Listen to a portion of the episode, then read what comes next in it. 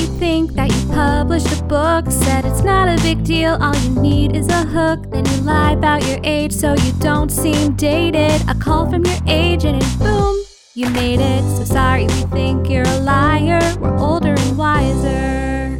Hello, everyone, and welcome to Older and Wiser, a podcast about all things publishing and younger. I'm your host, Marissa Kanter, and with me, as always, is Kelsey Rodkey. Hey, Kelsey.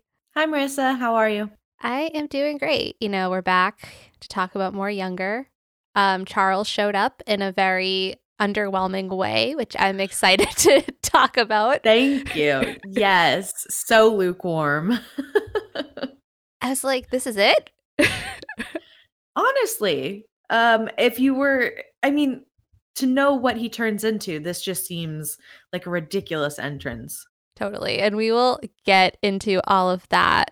But first, Kelsey, what are you reading? Um, right now I am listening to the audiobook of The Girls I've Been by Tess Sharpe. It is very good. The author is actually also the narrator, and she does an incredible job.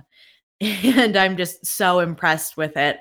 I could never do that to, to any book, let alone my own. But, you know, I, I think it was probably a case of they knew she could read it the best out of anyone. It's something I highly recommend. Wait, that's amazing. I have been really excited for that book. I love Far From You by Tess Sharpe. This is my first book by her. I, have never read any oh, of her oh, work before. Far From You is so good. Okay. And I didn't know that she narrated it. That makes me want to listen to it. I, I, highly recommend. I didn't realize she was the narrator until I started the sample of it and I saw that it was just her name again. So, uh, yeah, I, I can only think of one other book that I've listened to that wasn't in like an autobiography that had the author as the narrator. And that is actually next week's guest, Annette yeah. Christie. her book, Love Lessons, narrated by her. It's uh it's good when the the authors can kind of contribute even more to the story than they originally did. Yeah, that is that is just so cool. It's something that I could never do myself because like same. I am excited to ask Annette questions about that yeah, next week. We'll have to, definitely. So, what are you reading? So, I am like three quarters of the way through Honey Girl by Morgan Rogers. Oh my gosh, like we've talked about how I've been in a bit of a reading slump. And this book, it just broke it. It is so wonderful and beautiful. And it's exactly what I need to read right now just it's just hitting me in all the feels. It's about a 28 year old woman who just graduated with her PhD in astronomy, and she's had her life all sort of really regimented and planned out. And then the book starts with she goes to Vegas and drunkenly marries another woman um, and like barely remembers it the next day. It is so good. It's Morgan's debut, and I'm just so blown away by it. And she's already an autobi author for me. Wow, that's that's a great review, an autobi author. Uh, I see her book being mentioned everywhere. It's getting a lot of buzz, so it's something I'm really excited to read. It's just so good. I'm, and I didn't even, I haven't even finished it yet, and I'm already like, whatever Morgan writes next, like I'm on it. Let's go. That's always really great to discover an author where as soon as you start reading and, and falling in love with it you're kind of just like oh god i don't want it to end. I yeah. need more. And then it's it's those moments where you kind of wish that publishing was more like it is in younger where a book can come out super fast so you could have something else to read but tragically that's not how it is. No not at all. And younger as far as i can tell is not publishing the quality and they're like they're doing the fast timelines and then the books you know represent that. Yeah and and so far we're five episodes in and they're not doing much publishing considering everything. They did one reprint i think and then um kelsey signed an author and then there's this uh book release in the next episode. But in episode five there's not much going on with publishing period. No not at all this episode is called Girl Code. And in this episode, Liza, Kelsey, and Lauren spend the night out at Maggie's art gallery but ditch her before finding out she's been dropped by the gallery. Diana's excited by the arrival of Empirical's handsome and potentially soon to be divorced publisher. that, that is such a wild description. Okay, like for those of They, you listening, they really thought that they were doing something with this episode that they were not doing. like for those of you listening, I literally just read this description for the first time, like did not pre-read it, and it's just what a wild way to describe Charles. and especially just like his introduction in this episode it's not like you i would read that and then i would look at the episode and be like where are they connecting these dots because i'm not seeing it I'm also still like the arrival. Where did he come? Like, where was he? He's the publisher. he's he's fresh off his divorce apparently he's been taking some time it seems like because this is the first time that they mention him when diana said charles and liza didn't even question who that was i was like this is such a it's just i said it earlier but it's lukewarm it's just they just slide him right in there It's all very like Diana's crush is very heavy handed. Uh, the exposition Yes. we get about him is very heavy handed. It's like, let's just like plop him in. He's only the other, you know, corner of a love triangle, but let's just like, let's be unassuming. Let's be subtle. I appreciate that approach where it's it's supposed to be subtle like this guy will slowly turn into Liza's love interest. But there was just and maybe I'm I'm blinded by my hatred for him, but there was just nothing there. I would as like a casual viewer of the show, I would never suspect that he would then become a love interest. I know. And like, honestly, rewatching it with, you know, fresh 25 year old eyes and not like 18 year old eyes, even that like small encounter he had with Liza where they're like bonding over the books, I was like, ugh, like, you're very well read. Creepy. Okay, yeah, I forgot this part until I was watching it. His literal first interaction with her is him assuming that she read the book he's talking about in high school. And Yeah. he's not like immediately, oh, red flag, this is weird. He's like, wow, yeah, cool. and I was like, um, excuse me, high school, as in like four or five years ago. like, Yeah. what are you doing, Charles? This is the first time you've met this person. Do you even know her name? he is, you know, his marriage is on the rocks. He is on the brink of on the brink of divorce. Here is an attractive woman who reads. That's all he needs. Low bar. Yes, and Diana was trying so desperately to be that woman. And I, I wonder what does Diana like about Charles? Is it just that he's like the boss and he's um desperate because he's getting a divorce and he's about to go into the, you know, the ocean for all the different fishes that are out there now? I- don't I don't get what she likes about him because in this first episode, honestly, he's pretty monotone and boring. Yeah, and it's not even like he's desperate. Like she is desperate. Yes, and it makes me so sad because Diana, you do not need to be. I love her so much. I know. Uh, what a journey Diana is going to go on. One of my favorite lines in this episode was when Liza, when they're talking about Charles, and Liza points out the London Award on her desk. And she's like, 2012, bad year for books, good year for trout. I literally want to send you the screenshot of my notes. It's the first quote that I have. Perfect. Yes, you're right, Diana. That could almost be the title of this episode. Um, it's one of the contenders on my list. I have love a guy in a high bun and poison my Ensure. but yeah, 2012, bad year for books, good year for trout. It's just it's so succinct. Yeah. and the fact that she like refers to herself in the third person and as Trout is just like she's she's iconic. We love it. She is. I love her. I guess like we usually talk about relationships first, but I was just going to throw the publishing thing in here because we kind of already are and then focus on I'm going to flip it and focus on relationships for the rest of the episode because that's really what's going on.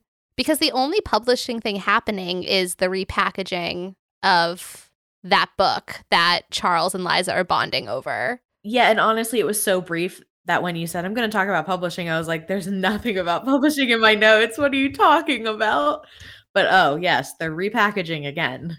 Again. Um, the book is called Things Fall Apart. It's a trilogy. I still could not tell you any, like, I don't even know what genre this book is. Okay, well, that brings up a great point. You and I both have our, our debuts are books that have fake books within them. Now, I know it's different for books uh, from TV shows in that they get to explain more and you have to kind of go in more depth uh, to describe these fictional books. But can you imagine if you and I had our books centering around other books and we didn't describe anything about it except for the title? Our editors would not let that fly. And so I'm just confused how they've done this multiple times to describe books that they just here's the title you know? Really makes your mind work. Like the, Yeah. what's it actually about? What's the genre? Who's the author? Who's the editor? Like i have all these questions and they give me no answers. They never will. And it's really funny that you say that because, like, thinking back on editing what I like about you, like, one of my editorial notes was we need to know more about what Fireflies and You, like the fake book in the book, is about for it to, if it matters so much to my character. Like, that was literally like part of the editing process was fleshing out a fake book within my real book. and the only reason that i didn't have that same editorial note is because the fake book in my book was something that I tried to write as like a very young 20 something year old. So like I knew what it was about and I just threw everything I knew about it into my book and that's just how it's going to exist, you know, cuz to be vague about a story that like you said your character like loves so much, you can't get away with that. Readers are going to be like us. Like what is this about? Why should we care about it like the characters seem to suddenly care about it? Yeah, they always give us these like super vague thesis statements that could be about anything, you know? Like, but yeah, I also have questions about why Diana is in charge of an entire repackaging. That feels like a little bit beyond just being under the marketing team. Yeah, and and she's like head of marketing, right? Who are her employees? Liza. Besides Liza, Liza's an assistant who apparently also makes, you know, appointments for Diana to get an uptown and downtown wax. like, like it can't just be her and Liza in the marketing department. So why is this all falling on her? Shouldn't she be delegating this to someone? She should be. And there should be, you know, strat chats about what to do with like everyone if it's Yeah. this big of a book. But yeah, those were kind of that was it on the publishing front, I would say. That was, Yeah, that's all that happened. That's all that happened. The bigger story is that Liza is now in Kelsey's inner circle for the sole reason that she removed her menstrual cup. Like friend for Yeah. life. That's it. You're in. yeah like uh, what level of friendship does that earn you to to do that to someone it's got to be like you're instantly someone's bridesmaid at their wedding i don't know. Yeah, I mean that's that's kind of Kelsey's take. She's like, "Come on, you you are one of us now." which is is interesting that does come back into play because you know kelsey tells liza like i owe you one. Whatever it is i'll do it. And that does come into play by the end of the episode. It's just a little bit subtle. It's not as in your face as when she says that she owes her Yeah, it's it was interesting to see how the show is starting to blend Liza's two worlds and how she is starting to get caught in the middle of them. Um, because I totally forgot like how Maggie was introduced to Kelsey and Lauren and how they made that even work.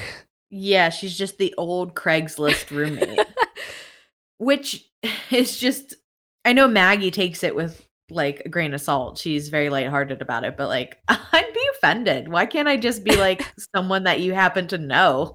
I mean, as a 26 year old, you might just know older people.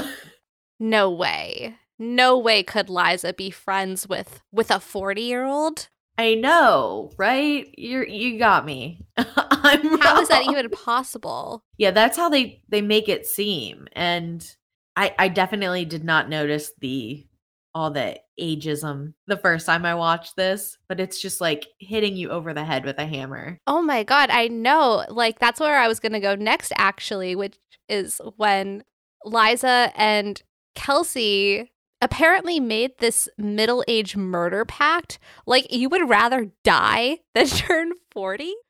Like what what? 40 is not old. And I know that's like what we're supposed to get out of this, but before even turning 40, you're just gonna have someone poison your Ensure. and the fact that Liza is so drunk and so like high on this young life that she she agrees to something like that, like you're already 40, Liza. Don't forget. Yeah, you should you should be dead. Like Someone should have killed you by now, put you out of your misery. And that kind of really goes into um, that this is the first time we're seeing Liza's lie like directly affect her friendship and her life. So she wasn't there for Maggie when Maggie needed her, as the episode description said. And it's kind of like a nice growing moment like you said her her two lives are like bleeding together and she has to kind of see how she fits into it how she can make them both work Mhm. with each other and maggie and lauren are very much like two sides of the same coin yeah. so it feels like instantly maggie should be accepted but it's just their their age hatred so much that makes them not like her at first so it, it was kind of nice to see by the end that since kelsey owed liza for the diva cup retrieval. Uh that that they could help maggie out and they kind of welcomed her by extension into their friendship. There's really nothing more i hate in film or television where it's just like unnecessary women hatred like women hating other women or tearing them down. So i feel like this is a good step in the right direction towards that ending Yeah. And also shout out to Jess, Kelsey, and Lauren's third friend that I don't think that we will ever see again. Yeah, who was she? She's just someone that like kind of desperately wants to have a threesome with Lauren, it seems like. yes. And Lauren was basically like, I have high expectations. No, high standards. I have high standards. Yeah. It's a whole thing. The man bun. That's pretty much it, I think. yeah, this this is gonna end up being a really short episode because there's there was no publishing. no publishing. It was all uh friendships, which which I appreciate, but I feel like there was also a way they could have introduced more publishing to the plot, which I guess we could segue into our critique partner section for that. Um, the only problem is I do not have a way that they could have incorporated more publishing. I think it's okay that there wasn't a lot. It it doesn't give us a lot to talk about, unfortunately, but it does give, you know, the show some space to breathe and lean into the friendships. I do think that there there is an intentional, uh, like you said, like a some space to breathe because publishing is a big industry, but we're not the only people watching this show. So they do have to sometimes have ridiculous things that make publishing seem more interesting, or they have to leave the publishing out. And I think if you're gonna leave the publishing out of this publishing show, this was a good good way to do it. You know, this was an important moment for Liza and her lies and her friends. So uh I consider it overall a successful episode. Yeah, yeah, definitely. I mean, most people are not watching this show for the publishing. Weird, right? It seems weird, like that's why I started watching it. But, you know, yeah, other people will find it for other reasons. You know, there's a Hilary Duff fan out there who just wanted to watch it for her. So we get it.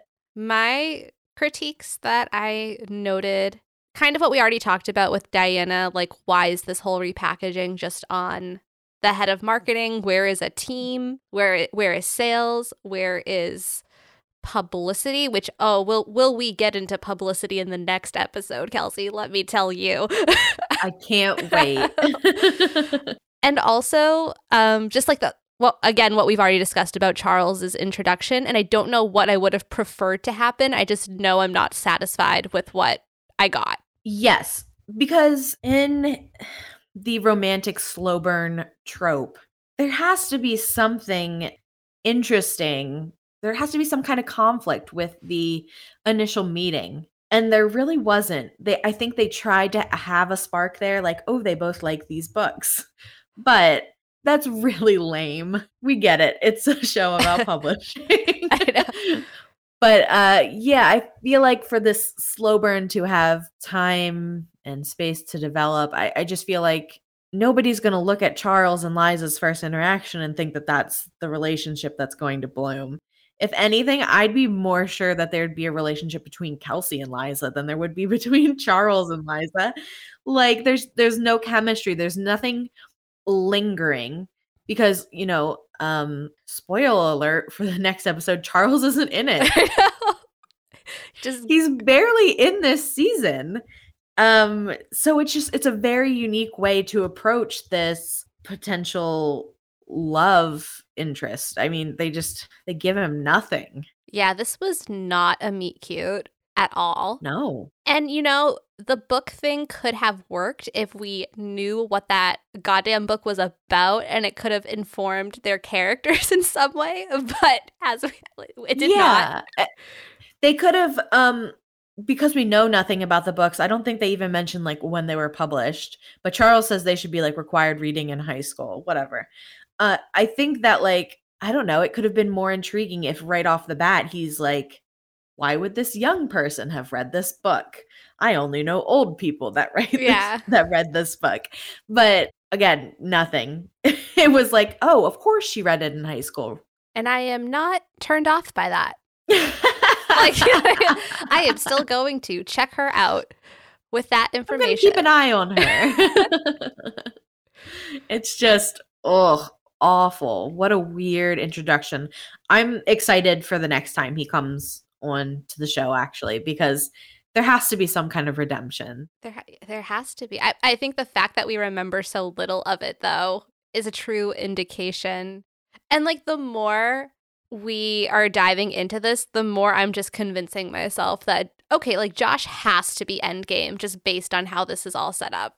There's just Uh, there's immediate chemistry between Josh and Liza. There's immediate conflict and tension and there's just nothing with Charles. She's just another employee of his however many employees he has, which right now it feels like 3, but yeah, it's just it's just another daily interaction for him. There was nothing there. Which, like, in all fairness, maybe like as there should be, considering True, very true. I don't know. It's very all of my thoughts are very complicated. Yeah, Because because he it's like we know. sees her as a young person, but we know she's not. Yeah. It's gonna get so messy, and I'm so excited. But for now, I would forget all about Charles if you know he never showed up again. Uh, it really does just go to show how like everything about this series just sort of blends into one continuous episode. It feels like that, and I'm I was kind of feeling like that was a bad thing at first, but now it's kind of nice. I feel like the episodes probably could have been hour long episodes, and it might have ended up being a better format. Yeah. like combining the first and the second episode, the third and the fourth episode, etc. I think that it would give more time for the publishing plot lines, but it would also help with the relationships to see how they really grow because um, something I think that half hour TV shows tend to do is they really like compartment. Com- no, no. The thing about half hour TV shows is that they, they really compart. I can't say this word. Compartmentalize the thing about half an hour TV shows. Honestly, just keep this in. I can't speak. That's why I'm a writer. They really kind of condense things into a half hour format. and, and then like um on your other podcast, you talk about it a lot with the uh with Lizzie McGuire. Things that they learn and do in one episode is rarely carried over to the next episode. And I feel like while Younger doesn't necessarily do that, there is more growth over the course of the season. It does feel like the issues that should matter more are are shrunk. They're, you know, the whole issue with Maggie this episode was kind of a non-issue. She was just sort of mad in general with what she did and what happened to her. Not necessarily that Liza has her other life, but because we can only give like 5 to 10 minutes to her, you know, um it feels like something bigger should have happened, but it's really been uh kind of shrunken down. Yeah, and that conflict was just so conveniently neatly tied up in a bow by the end. Like Oh, yeah, look. and that's something that would affect them every day, but we're going to see it for this couple minutes and then it's solved. So I think I think it could be a longer show if they wanted to and I think it would do it justice um and give the story time to grow and breathe better. And it would also leave us with more things to talk about on the episodes that there's nothing publishing going on because there would be then. Definitely. I think that this segues nicely into the six figure advance. I almost said MVP. Not this podcast, Marissa. But yeah. but honestly, my answer is also the MVP. yeah. Who do you have this week? I don't know that anybody, any singular character really stood out to me in this episode. I feel like it was Maggie's episode for me, if anything. Um, so I am going to give it to Maggie for calling Liza out on her shit and continuing to be the lesbian hero friend that we all need. The old Craigslist lady. she also yeah. is the inspiration of we didn't even mention that there was um an older and wiser drop in this episode. Oh yes, yes. It's just nice to have an older, wiser person around sometimes, and we have to agree. we didn't even I- I- that. no, I I didn't realize they said that, but I mean, you kind of figure it has to be said at some point during all these seasons. So Yes. I'm glad we got it, and I'm glad it was about Maggie. Yes.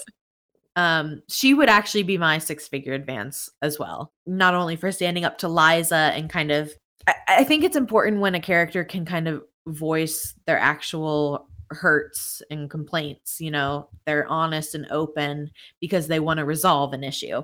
So I appreciate that she can do that to Liza and kind of get her back on the, the right path.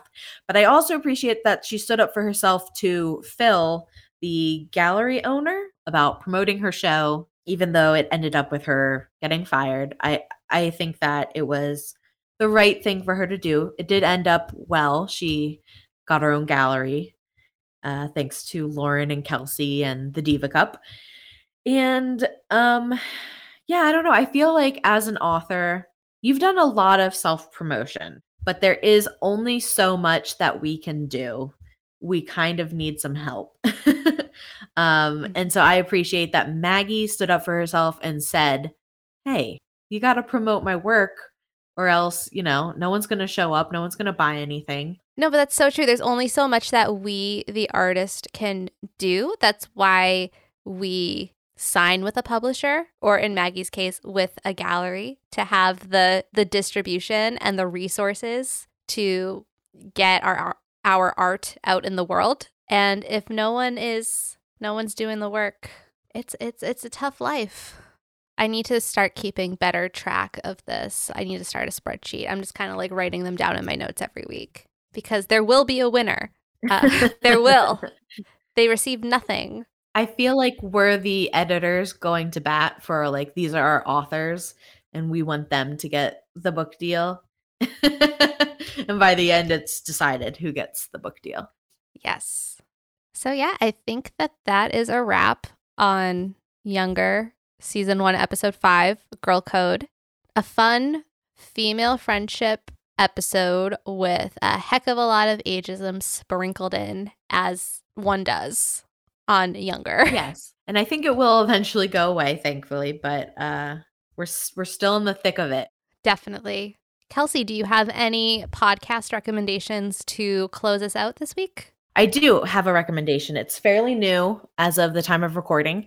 Um, it's called On the Books, and it's hosted by YA author Rachel Lippincott and her best friend, Liana Rana. And they essentially are interviewing authors kind of as they pitched it in the sense of you know in the in the fashion of Vogue's 73 questions that they do. So it's like an interview for authors but about more than publishing it seems like it's going to be. And I'm really excited to hear more. They have a really good uh easygoing banter back and forth and since they've known each other for a long time um it kind of adds to the humor because uh, as listeners will hear in the first introduction episode, they make fun of Rachel Lippincott's long arms for several minutes and it's all it's all very good fun. And uh yeah i recommend it. I can't wait to see where it goes and who they interview. Uh their first guest is going to be laura taylor Namey and she actually blurbed my book so i'm excited to hear what she has to say Cool. I'm also very excited to tune in. I love podcasts where the hosts clearly know each other very well and that sort of like authentic banter and relationship comes through. Yes. It it makes it very easy listening. Definitely. Now we are closing the book on this episode of Older and Wiser. You can find the podcast on Twitter and Instagram at Older Wiser Cast. Of course, I cannot say goodbye without plugging the other paginated media podcasts. On Tuesdays, we have the Outfit Repeaters, an unofficial Lizzie McGuire recap podcast hosted by myself and Sam Chung.